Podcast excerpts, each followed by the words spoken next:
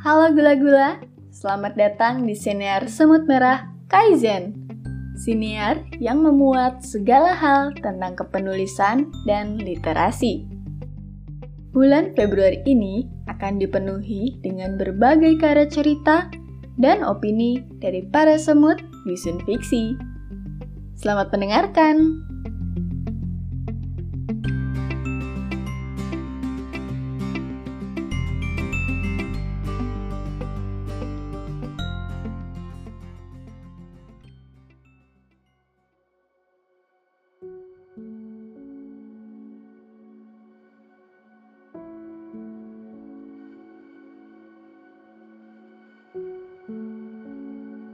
Kenapa kamu tidak sentuh makanan yang kubawakan?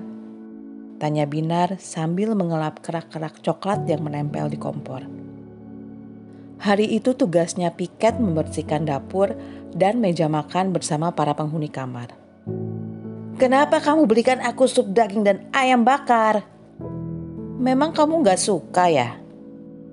Makanan yang kamu bawa bikin aku ingat sesuatu. Oh ya? Apa?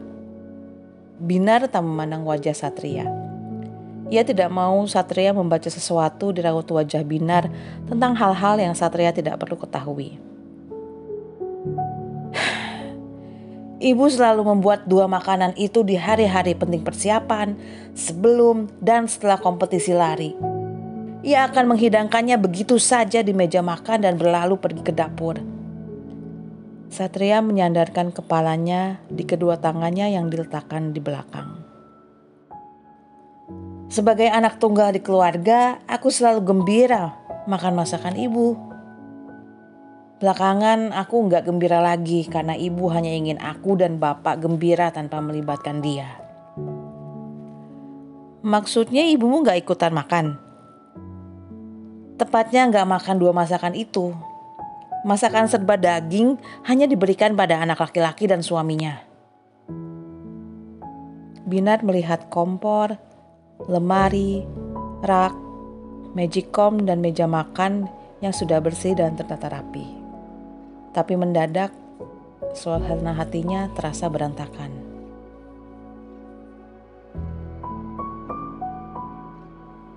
Binar menahan lagi pergi ke toilet meskipun ia sudah menyilangkan kakinya ke arah depan rapat-rapat. Ia terus mengetuk-ngetukkan kakinya ke ubin lantai taman kota. Ia berjanji bertemu Wani untuk berangkat bersama ke pembukaan festival film di Gedung Kebudayaan yang hanya berjarak 200 meter dari taman kota. Sudah hampir 20 menit dan Wani belum juga datang. 20 menit terasa seperti dua jam dengan badan dan kedua lengan Binar ikut bergidik menahan untuk buang air kecil. Keringatnya mulai mengalir dan nafasnya mulai memburu seperti ada ujung senapan yang sedang diarahkan ke kepalanya dan siap meledak kapan pun. Binar mulai berjalan dengan langkah kecil menuju ruangan yang tak begitu ia suka. Ada dua pintu, satu bertuliskan perempuan dan yang satunya laki-laki. Sial. Untuk buang air saja, kamu harus memutuskan dulu gendermu apa. Umpat Binar dalam hati. Binar melepas kacamatanya dengan tangan kirinya dan mengelap mata dan dahinya yang sudah basah berkeringat. Gawai Binar berdering. Tanpa sempat melihat nama yang muncul di layar, Binar buru-buru mengangkat gawainya. Halo? Halo nak, maaf mengganggu.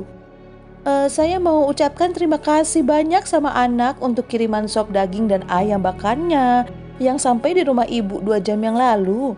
Diantar sama ojek. Satria bilang anak titipan makanan ini buat ibu. Jadi ibu mau berterima kasih secara langsung ke anak. Dahi Binar berkerut. Ia tidak memberikan apa pun. Kenapa Satria tidak bilang ia yang memberikan masakan daging? Tapi Binar menyimpan pertanyaan ini. Oh iya, enak bu makanannya. Enak, enak sekali anak. Terdengar suara dari seberang gawai Binar yang belum pernah ia dengar sebelumnya. Nada sumringah dan manja seperti bocah kecil yang akhirnya mendapatkan hadiah yang ditunggu-tunggunya selama ini.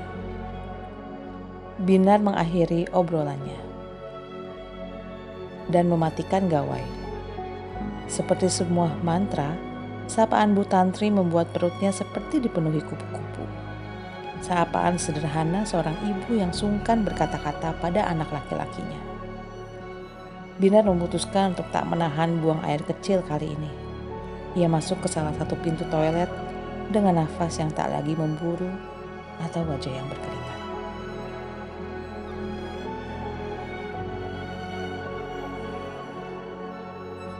Demikian episode hari ini. Datang lagi besok untuk cerita lainnya ya. Salam literasi.